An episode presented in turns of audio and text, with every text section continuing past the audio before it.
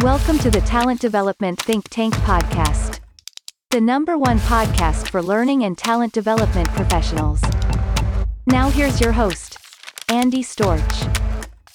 Welcome to the Talent Development Think Tank podcast. I am your host, Andy Storch, and I'm excited that you're joining me today for another great episode and conversation to help you up your game and improve your capabilities in the world of talent development.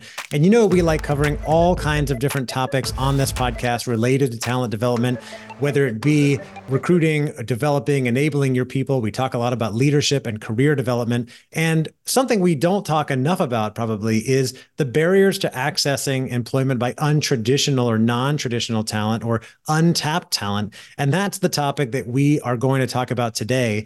My guest today is Susan Mason, who is the principal of Susan Mason Consulting, an agency focused on the future of work, workforce development, and fair chance hiring initiatives for untapped talent. With a profound understanding of the lifetime economic impact of a conviction due to her own incarceration, she has dedicated her career to advancing opportunities for people with conviction histories and formerly incarcerated talent, or FIT, emphasizing their inclusion in the workforce. Ms. Mason has become a sought-after subject matter expert on the collateral consequences of a conviction, making an impact on public, private, and nonprofit organizations across various sectors. Her innovative strategies and tools have been instrumental in driving meaningful change with organizations and society at large, and Ms. Mason has consistently demonstrated her ability to conceptualize and execute groundbreaking ideas, and she navigates complex challenges while consistently delivering measurable and sustainable value to her clients. Susan, welcome to the podcast. I appreciate it. Thanks for having me. It's really great to have you here. I'm excited to dive into this, we'll say, non-traditional topic about untraditional talent, because it's something that as soon as it came to my attention, you were referred, we were introduced by our mutual friend, Christopher McCormick, who's been a guest on this podcast twice in the past and is also a DEI expert and advocate. And this was something I knew we needed to dive into, especially as so many companies are talking about having a talent shortage, talking about developing skills of the future and how do we find the best talent when they may not always be looking in the right places. So I'm excited to dive into this, but I'd love to start with a little bit of your background and your story for how you got to where you are today. Ah, so my story actually technically starts in childhood. I hate to say that, but it's true. I had a pretty rough childhood, and through it all, I struggled to kind of make my way, right? And I was addicted to drugs and alcohol by 13. I used alcohol to numb the pain that I was in, not realizing how it was going to harm me on the other end. And so I spent a lot of years building my life up and burning it down, right? And so for years it was alcohol, and then eventually the alcohol wasn't doing it anymore, and I became a drug addict, and that was all bad all the time. And within 4 years of really jumping down the rabbit hole of drug addiction, I was on my way to federal prison, and I was like, oh, this isn't good. And so when I got out in 2003, I was like, let me start over for good, right? Like, what do I need to do to be accountable? What do I need to do to be responsible for all of this? Because what I realized was at the bottom of all my tragedies, all the disparate tragedies across my life so far, I was the common denominator, right? And I kept trying to have the world be different. The world wasn't going to be different. I needed to be different, right? And so I entered into recovery, which was the best thing I ever did. I became abstinent from drugs and alcohol and just took off, right? And so what I didn't know was that accepting responsibility for your life, being accountable and doing everything that you need to do or are supposed to do wasn't enough, right? And so I didn't expect to be the CEO of a company the minute I got out, but I did expect to stay employed. I did expect to find work. I did expect to do all that. And technically, I did in 2003. I had been in residential lending before I had gone to prison. I had not, violated the trust of any employer. And so I went back to my career in 2003. The refi boom was on in the US, and I got hired while I was still in the halfway house, 6 weeks out of prison, by a guy named Henry Chu at West Coast Financial. And I was interviewing for his loan processor job, and he was very impressed with my old skills. He said, I want to hire you. I've got a couple more questions. What's up with the gap in your resume? And I said, well, Henry, I have something to tell you. I'm in a federal halfway house. I just got out of prison 6 weeks ago. And he's like, he sits back, he looks and he goes, oh, and he thinks about it for a minute. And then he leans forward and he looks at me and he goes, well, are you done with all that? And I said, yeah, Henry, I'm done with all that. And he said, oh, I'm getting a little choked up thinking about it. And he said, okay, can you start Monday? And I said, I can. And again, off to the races. Great job, benefits, right? Like bonuses, the whole nine. And then, I became a loan officer again eventually. And then in 2006, the voters in the state of Washington implemented loan officer licensing. No felonies allowed. And I ended up losing my career. And then, of course, when the law was implemented around 2007, the economy was collapsing. Right. So we enter in this Great Recession. And what I didn't know until I started to get into this work was that from 9/11 on, we really started a campaign trying to keep ourselves safe, background checks, denials of employment for people with convictions. Like the backlash was on us, not on the people that had actually done 9/11. Not the terrorists, right? So, yeah. Right. Exactly. And so, we exploded the books. We had about 8,000 regulatory and occupational licensing laws on the books in the U.S. around 2001.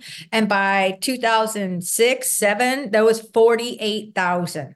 Wow. And right now we've only repealed or amended about 5,000. So currently there's 43,000 regulatory and occupational licensing laws on the books here. And 30,000 of them affect employment, right? And 83% of those are for life.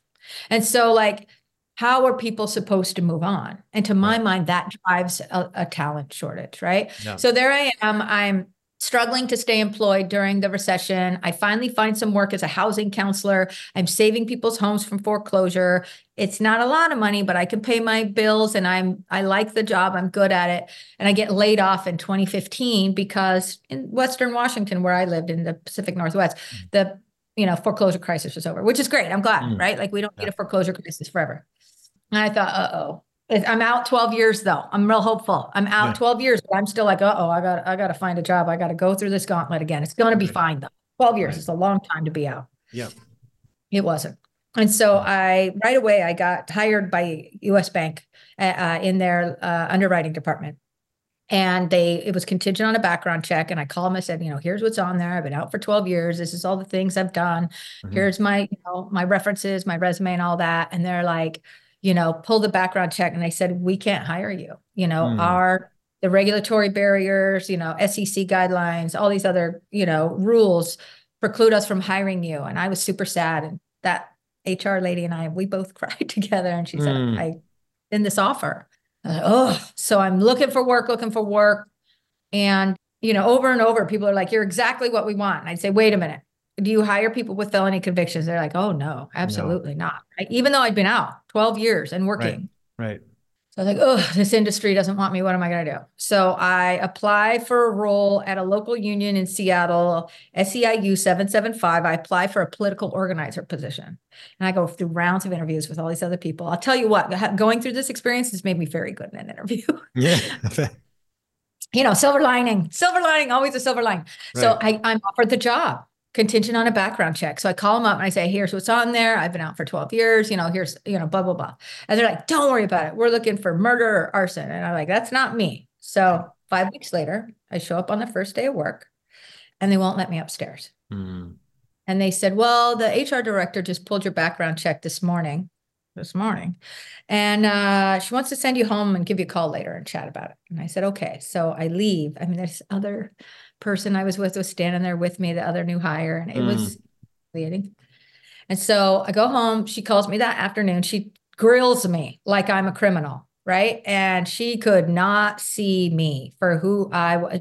The fact that I had been to prison was too much for her. She said, I just can't take the chance. That was in 2015. I've been out 21 years now.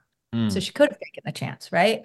And so it just seemed really arbitrary. Like I'm going in front of unlicensed, untrained judges in the form of HR recruiters or directors or whoever, right, that are reconvicting me for a debt I'd already paid. I was sentenced to 15 months in federal prison, a $30,000 fine, and 3 years of probation, right? And I'd done all that. And so here I was, time after time after time, even though I was otherwise qualified, having jobs rescinded that I was, you know, like, that I deserved, I feel, right? And the deal is like, you know, what do you want from me? Did she want 13 years? Well, I made it to 13 years. I actually made it to 21, right? And U.S. Bank, it's like they lost an employee, right? And I lost out on, you know, what has it been? 9 years of salary, benefits, contributions to my retirement, right? All these other things, you know, like, and they lost out on that too. Yep. And so I was like, time out. I'm not doing this anymore. Right? Like, is 12 years not enough? What do you want?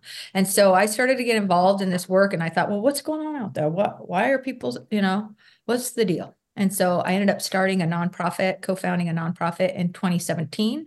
And I ran that nonprofit. It was based on workforce development for formerly incarcerated talent. I ran it for 6 years and merged it with a nonprofit in Baltimore. And then I started my own consulting business. And I'll let you go to the next question because I could go on. Yeah. It's a lot, it's 21 years, right? So I love your story because you really illustrate through personal experience, like the challenge that is going on, right? For organizations to be able to hire great talent, because there were many people along the way that were like, you're perfect. We can't wait to hire you. And then their organization told them, no, you can't. Obviously, this impacted you negatively. And this impacts society as well, right? Because you've got people coming out of prison who are otherwise talented and want to contribute to society. Everybody's different. And now they can't. And you can see easily, and I've read a little bit about this and seen and talked to some other convicted felons, you can see how and why people end up going back to prison, right? Or turning towards homelessness or crime or again, whatever it is, because they can't become gainfully employed, get a regular, like a decent job, making good money with that conviction that stays with them for life because of all these laws that you said. Now, I'm curious in the research that you did, I would imagine, obviously there's some laws by state, right? There's some regulations in place, but it also sounds like a lot of organizations have their own rules that they put in place saying, we won't hire a convicted felon for any role in this organization. Is that true? 100%. And so I'll just run through a little data with you. So everybody in the U.S., especially since Michelle Alexander's The New Jim Crow, found out about mass incarceration, right? In the 90s, we passed this crime bill and we started incarcerating mostly Black and brown people and Indigenous people by the millions, right? And so we currently have in the U.S. 80 million people with a conviction history. Wow. 20 million of those have been to prison or jail, right? So you're going to, as an organization, run into somebody with a conviction when you are assessing talent, right? Of those 80 million, 73 million have no further criminal legal system involvement. So most people move on.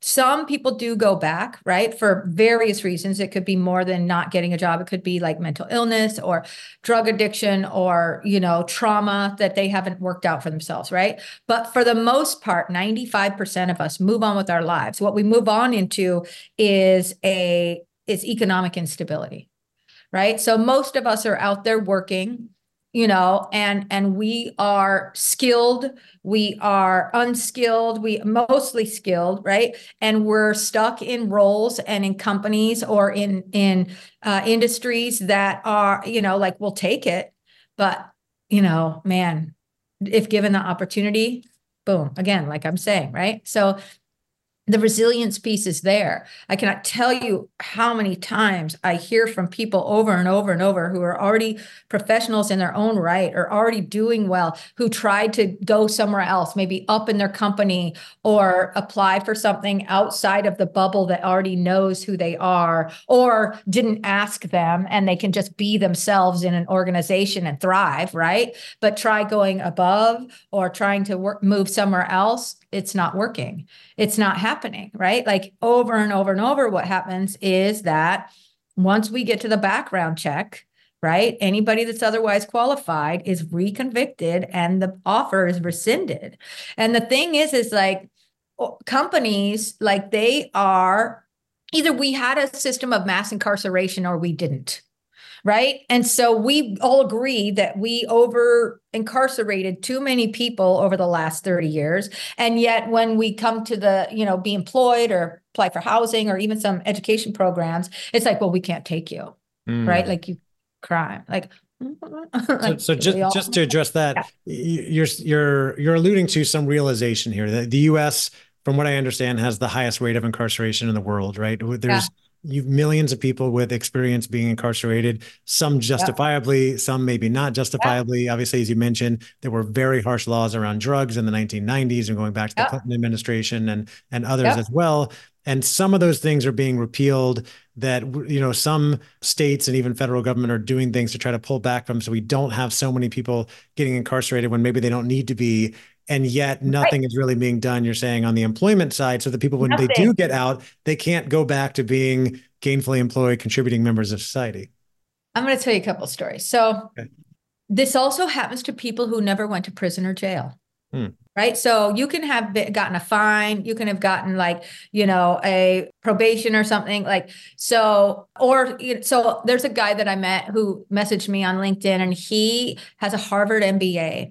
And he, 4 years ago, had an alcohol problem, got in a fight with the cop who arrested him for DUI and had an assault, right? Like, you know, the guy, you know, like, is that the worst thing in the world? Probably not, right? Is it bad? Of course. It's 4 years later. He was sentenced to 30 days in jail and he still cannot find a job in his industry with a Harvard MBA. This is a straight white guy, right? We think, oh, it's fine for everybody. No, it isn't. And so he is literally painting houses and teaching yoga because he cannot find a job in his industry. I know of a guy that reached out to me who was out for 6 years, was working in talent recruitment. He was on a contract with Microsoft and, you know, working with them for 2 years. The guy that was his supervisor said, I want you to apply for a position. And he said, I don't know. And he said, no, I want you to apply for it. So he applies for it. He goes through all of the gauntlet recruiting and, you know, all of it. And then at the end, they pulled his background check and they rescinded the offer, even though he'd already been doing the same job as a contractor for 2 years. Right. And it's painful, right? I see companies do this all over or over and over and over. And I apologize for naming them, but here's the thing. Like, I don't want to shame anybody. I want to shine a light on it, right? I want you to think about what's really happening here. There are so many markers of stability there for them to see. But what I see and what I know in dealing with companies is they are not operationalizing this commitment. You need an education around this particular issue because, again, 80 million people with a conviction. Not all of them have been to prison or jail, right? And so when you see things like an assault, that seems really, really scary. If you see things like, you know, like theft or whatever, it feels really scary, right? My crimes are financial. Women's crimes are financial, right? We are usually in very dire straits. Drug addiction, alcohol addiction, tons of trauma, maybe other, you know, abuses and stuff like that. And in desperation, trying to keep ourselves safe, we, you know, obviously need money, right? And do dumb things to get it, right? And so can people move on from that? We do it by the millions, right? So like there's this idea that people just need to be educated about what it all means instead of saying, oh, this person's a criminal. They are not, you know, they're not worth hiring. It's once you're a criminal, you're always a criminal. Right. It's not true. Is there any delineation by any organizations to say, you know, on the type of crime? Like, obviously, I would understand you wouldn't want to hire someone who's been convicted of murder or rape or child abuse. True. Right? Okay. It's not true. So, right. So there is delineation. We're always saying, you know, everybody but violent crime. Right. And listen, we all need to have a conversation about sex offenses. Right. So like people that are predators are in prison for a long, long, long, long time, right? And so most people are convicted of low level offenses in that area. And then other people that are convicted of violent crimes are usually very young men, Black, mm-hmm. given violent charges that white young men are not given. Right. So when we overcriminalize Black men. And what that means is we give Black men charges we do not give white people. And that is statistically true.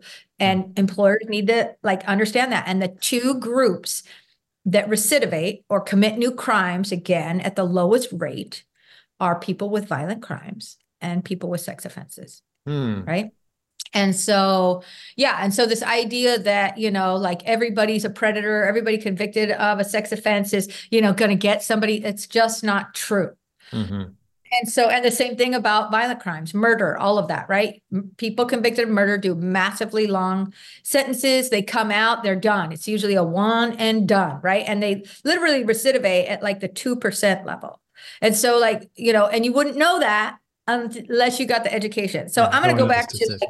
I liken this whole movement around formerly incarcerated talent and the education that employers need to the LGBTQ movement in the 80s and 90s. So when the AIDS crisis started to, really come out, and that's an interesting turn of phrase because of that, LGBTQ people were like, we need to come out as well, right? We've been hiding, hiding in plain sight, working alongside everybody, living alongside everybody. And you think that there's not gay people in our culture and in our society, and you're not right.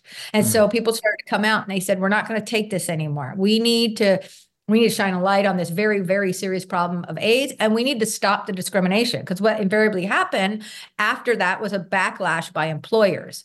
Employers started firing people that were LGBTQ. They started looking at health records to see if people had AIDS that were working for them already, because this is how HIPAA laws were created, by the way. They would interview people and then pull background, not background, but health records.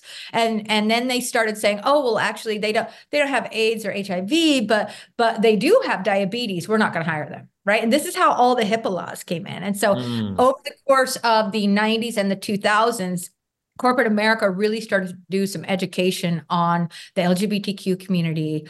And there were, I don't know if you remember this, but tons and tons of trainings about bias and stigma and, discrimination and all of that. And I feel like there needs to be the same type of energy and campaign toward people with conviction history so that we can avoid this type of discrimination, because ultimately this is a DEI issue. If we're not including people with convictions, we are not including Black and Native American people because of the incarceration rates, right? So yeah, it's pretty bad. So we incarcerate one of every 1,400 white people and one of every 300, Black and Native people, right? We just over-incarcerate them. And so if we have these blanket policies or these blanket agreements inside of our companies that say we're not going to hire people with convictions, and we also say, on the other hand, we want a more diverse workforce, you're in trouble. Let's address this issue because, We want more talent of color, right? People of color in our organization 100%. To create a more diverse workforce.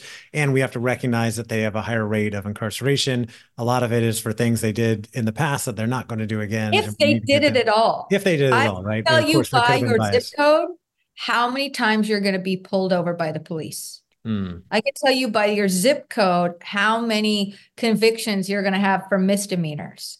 Right? I can tell you by your zip code how many times you're going to be harassed and eventually jailed over and over and over so that you look like a criminal. Right. Right. We all gained a lot more awareness about this as a result of the social justice movement that started in 2020. And I think that we realized that there's definitely a systemic issue that still needs to be addressed by government organizations. I'm curious, from a more of a private organization, from a company perspective, especially for people listening who work in talent development and say, well, I don't work in government. I can vote. I can't necessarily change the laws or force the police not to be biased. Obviously, we're all making a movement away from that, trying to reduce racism and things like that. But what can we do in our organizations to help solve this problem, to hire and develop more of these underrepresented or underdeveloped talent? Yeah, there's a couple of things. Again, education is key. And I really want people to understand that I'm talking about two groups here. There's one group of people who are recently released or recently passed a conviction that are still on probation and parole that do need support, right? So they're like at that 1 to 3 year past their conviction or their release, whatever that is. They could have been convicted long ago, but maybe they did some jail or prison time. And I'm talking about people that are recently past this, right? And that group is a different group from the people that have moved on with their lives, the 73 million who are not under any sort of, you know, legal system or house arrest or any other requirements. None of that, right? Yeah. They're all done with it. And yet they're out there living their lives. They've got experience, they've got education, they've got all these other things, and yet are still being locked out of our economy. They're still like this talent is out there and not being accessed, developed, screened correctly. I believe that right now in the talent space, we are screening people out rather than screening people in.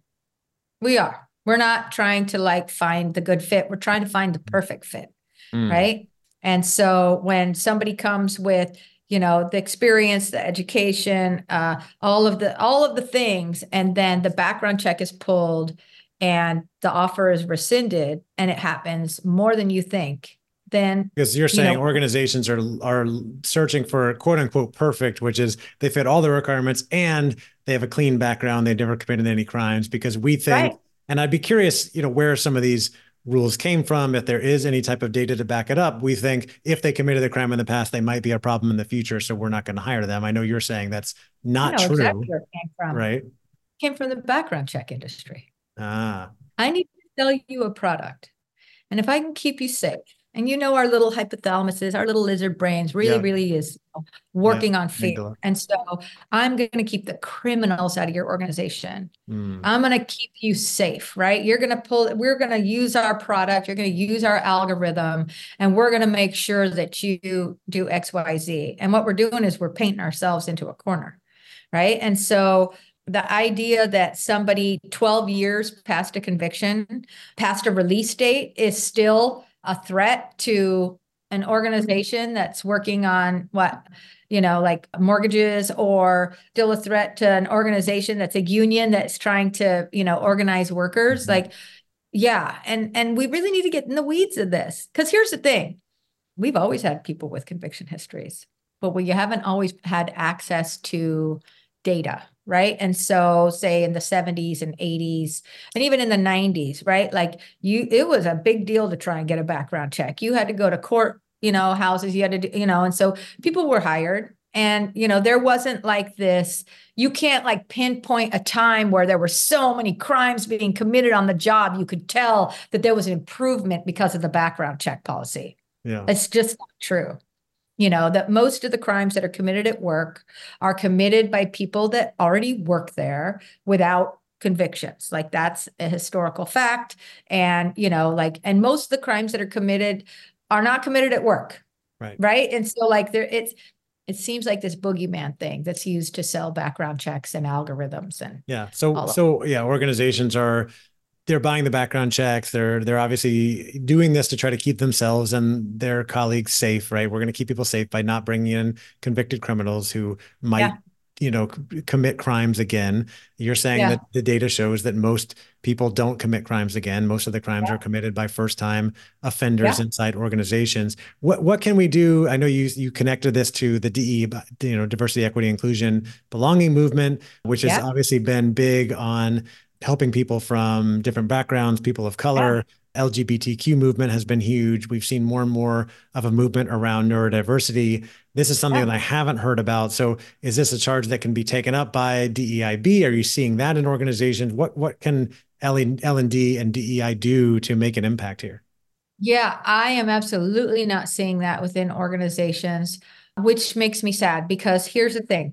If you are a company that is fully invested in DEIB, and you are not doing something about this, you are not fully invested in DEIB. There is no way on earth that you can say that you want to recruit diverse talent and not also operationalize a commitment to fair chance hiring. How can you, when we have literally over-incarcerated and over-criminalized Black and Native people in this nation?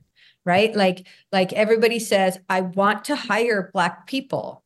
okay. And we also need to address the fact that we have harmed them in this way. And if you don't have a strategy other than, you know, you have to pass a background check, you can't have all of this, right? Like, we're intentionally locking people out. To my mind, we're circumventing protected class laws by creating these rules, right? And so, you know, so here are all the groups that are over-criminalized and over-incarcerated. Black and Native people first, other brown people. Women had the highest incarceration rate since the 90s, over 800%, wow. And LGBTQ people. So everybody from every marginalized community, and if you've got, like, you know, identities that cross all those, right? Forget it, right? So all of the people from marginalized communities are over-criminalized and over-incarcerated. We just simply do not punish straight, white, cis men the way that we do people that are marginalized. It's, you know, and so I'm not telling everybody to hire people straight out of prison. I don't, you know, I don't agree with that. I think there are organizations and companies that can do that, and they should, and that's wonderful. But when you're sitting with somebody in front of you who's, you know, 6 years past a theft for which they paid a fine and did 6 months of probation, and you tell them no, what? And there's, you know, like, there's clear markers of stability there. You know, 6 years, how could 6 years not be a testament to rehabilitation? Mm-hmm. I don't understand it, right? And this idea that, you know, like, there but for, you know, being caught, many people, I mean, are technically criminals. Yeah, there's a lot of criminals that haven't been caught. Right? That haven't been caught, that have done really dumb stuff. So yeah, and you know, it seems reductive, but that's why the education is so necessary. Right? Let's get into the weeds of this. Let's try to fully understand people and, you know, what do markers of stability look like? How can this organization operationalize this commitment, but also maintain safety and productivity, right? So like, I'm in a heavily regulated sector. I have an energy company. I'm not hiring anybody that's recently released. Good. That's fine. Mm-hmm. Don't. But if I am, say, a union welder and I come to your organization, I'm sent by the union hall, and I've been out for, say, 6 years. My crime happened 8 years ago. I became a welder in prison. I was an apprentice when I came out, and now I'm a journey person. And I've got the same hours as everybody else. I've been working on the same jobs as everybody else, but you're heavily regulated and you have to turn me down. What does that do for the energy sector? What does that do for my life, right? And like, and we're not turning down somebody that's like off the street. If you're a journeyman welder, you've got a truck note, you've got good credit, right? Like, you're probably making a ton of money, and yet you can't work for this company because of something that you were convicted for 8 years ago, right? Mm-hmm. And if you think about that, and like, this is where the education comes in. If you're convicted 8 years ago, that means that your crime happened probably 2 years before that. So we're talking about a full 10 years, right? Mm-hmm. And so, like, can we not repeal or amend these regulatory barriers, right? Can we not take a look at why the blanket no is there? Right. So, yeah. So I'm just really dug in on all these issues. I feel like Don Quixote tilting at windmills, right? Not in the consciousness. It doesn't, and I'll be honest, doesn't seem like companies really don't want to dig into this, but I'm going to keep. I was going to ask you, have you seen organizations make changes? Are there organizations out there that have said, no, we realize there's some great talent here. We're going to get rid of that rule or that background check, or we're going to say, if you're 5 years removed and a model citizen, then we're willing to hire you. Are you seeing any changes so far? It's so rare. No, I see people making public pronouncements about it. And then I hear from people all over the nation that says, hey, I applied at that company because they said, you know, we are a second chance employer. I have a master's degree. I was working at Johns Hopkins, you know, for 7 years, and I applied at Microsoft, and they rescinded the offer. And this person had been out for 11 years. Mm. So what are this formerly incarcerated talent like you and many others? I know you're kind of off on your own now doing consulting and running the nonprofit. What are people doing if they can't get these jobs? Are you seeing a higher rate of freelancing? Obviously, a lot of people that maybe can't get a job may end up on the streets, and that's horrible. But for people that have some resources, are they finding other ways to make money? Yeah. Sure. Right. Like, so it's a real big economy. And so we figure it out, right? Some of us are entrepreneurs. Some of us are, you know, we get an education in a field where we know we can, you know, find work. We find somebody to hire us and we stay with them forever, even though we would like to go do something else. Or maybe we are, you know, maybe we started a company that has a 7-year look back and they hire us, or they don't have a background check at all. And then we want to go to management. But with management comes a full background check. I'm like, I'm not doing that. I'm not putting myself through that. Yeah. And so it's kind of messy, right? Like these blanket no's without the benefit of looking at people's markers of stability, to my mind, are driving labor shortages. Yeah. Right. So like I said, if you think about how desperately the energy sector needs jobs, but they're labor, but they're very heavily regulated, right? And so if you've got 2 or more convictions from years and years ago, so say you're a drug addict or you're a drug dealer and you have a distribution and you have some possession of stolen property charges, and then you've got, you know, like, you know, maybe one other, maybe you ended up with an assault somewhere 15 years ago, you're automatically disqualified for life, right? And you could have been on the straight and narrow forever. And it's like, why would you punish somebody forever? Yeah, like I'm not asking you to, hire somebody that's, you know, 2 years past that type of behavior. Right.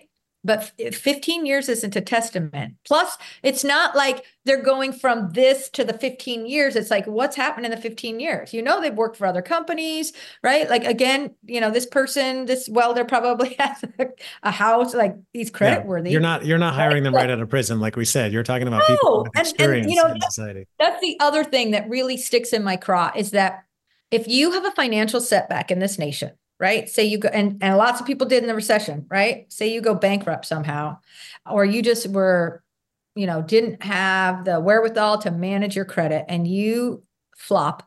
Over time and through hard work, you can keep paying down your debt and then get back to even again, right? And I think after 7 years, the bankruptcy comes off of your record. Well, even before that, right? So say you never even do a bankruptcy, say you mess up your credit. You just ruin your credit because you didn't pay your bills. Ruin your credit, and then you work really hard to get out of that. And then eventually they'll give you a credit card again, right?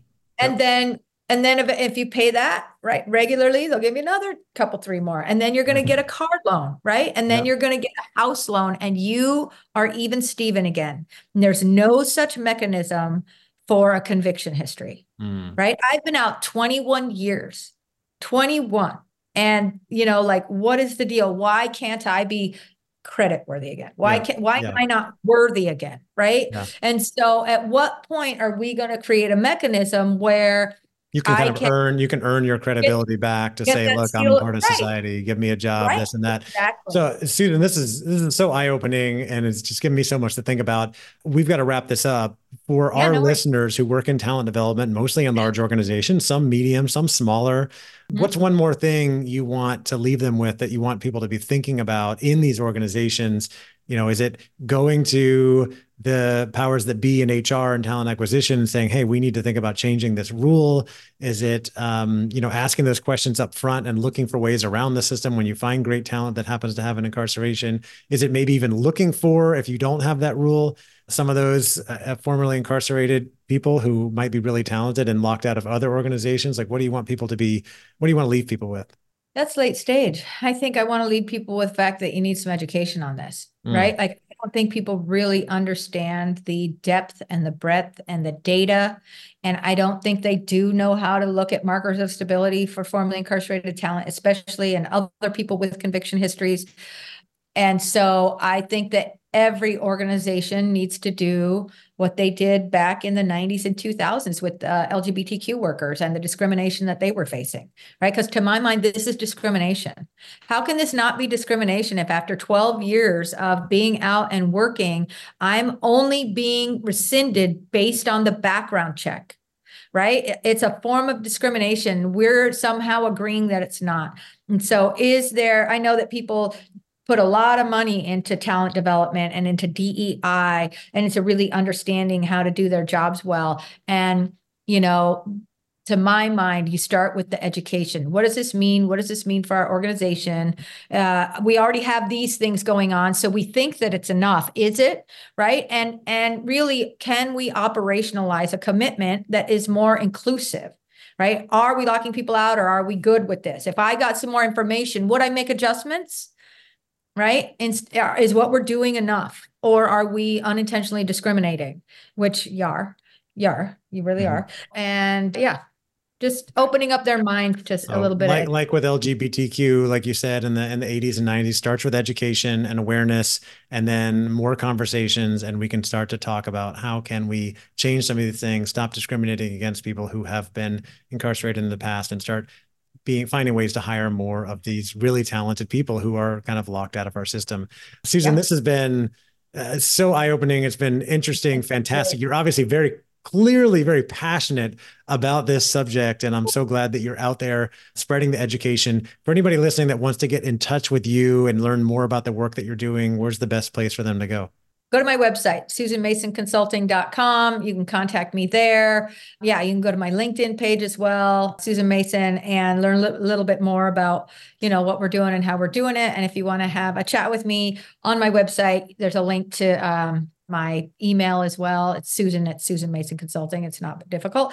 And yeah, you can email or get to my website and let's chat. All right. SusanMasonConsulting.com. Susan's on LinkedIn as well. Susan, thank you again. Hang on, because we've got our bonus Q&A. We're recording as well, but this has been really so interesting. And I'm so glad that we're connected and you are leading this movement. So thanks again for coming on. And I look forward to talking with you more soon. I appreciate it. Thank you. All right, that will do it for my interview with Susan Mason about hiring and bringing awareness to the rights of informally incarcerated talent. This was an eye-opening episode for me, something that I've had some cursory knowledge of. I've done a little bit of reading and had a few conversations, but never really dived in and heard a lot of the challenges that go with being formally incarcerated and people who have done their time for crimes that maybe weren't even violent or harmful to others or society, that have been out for 5, 10, 15, or even 20 years, still not being able to find employment really for life.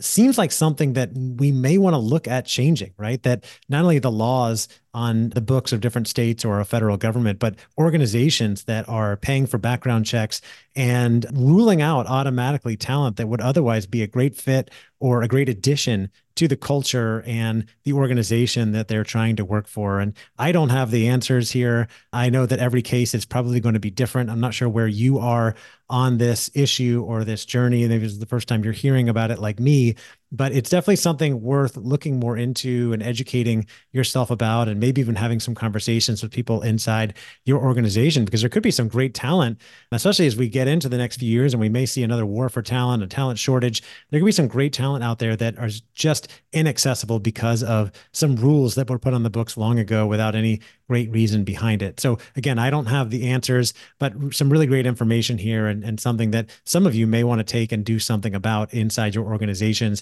We're definitely going to be having some conversations about this and other DEI issues inside the Talent Development Think Tank community. And if you're not a member, I would highly encourage you to come check it out and come join us, because this is the place where you get to hear from guest speakers, from experts, you get to ask questions, you get to engage and interact with other talent development leaders and professionals. You get to build relationships and make friends, maybe even find a job if that's something you're looking for down the line, and up your game really and just improve your capabilities. Our goal is to help you become more successful in your career in talent development. And our community meets on a regular basis. We have calls, we have an online community where we share resources, ask questions, and help each other out, as well as a whole library of past recordings from the last 3.5 years. And it's just going on and on and on. We also have a conference coming up at the end of the year in November 2024 in Orlando. And we'd love for you to join our community as well as join us at our conference. All the information is on our website at tdtt.us. That's tdtt.us. You can click on podcast, conference, or community there to find more information. And if you want to talk to me about the community or about doing a keynote or training inside your organization, you can always reach out to me, Andy@andystorch.com. All right. Thank you again for listening. I appreciate you. listening, subscribing, sharing with others, recommending to your friends, leaving reviews on the podcast app that you listen to. All of it's very helpful for me and really helpful for others in finding the show and educating themselves and growing their careers in talent development. So thank you again. I look forward to talking with you more soon. And if I could make one recommendation, with all the challenges that you might be facing in your job or your career or your life, is to find a little bit of gratitude at some point today and this week for everything and anything going on in your life. Just a little bit of gratitude can completely shift things in your mindset. So I hope you can do that, and I will talk to you next time.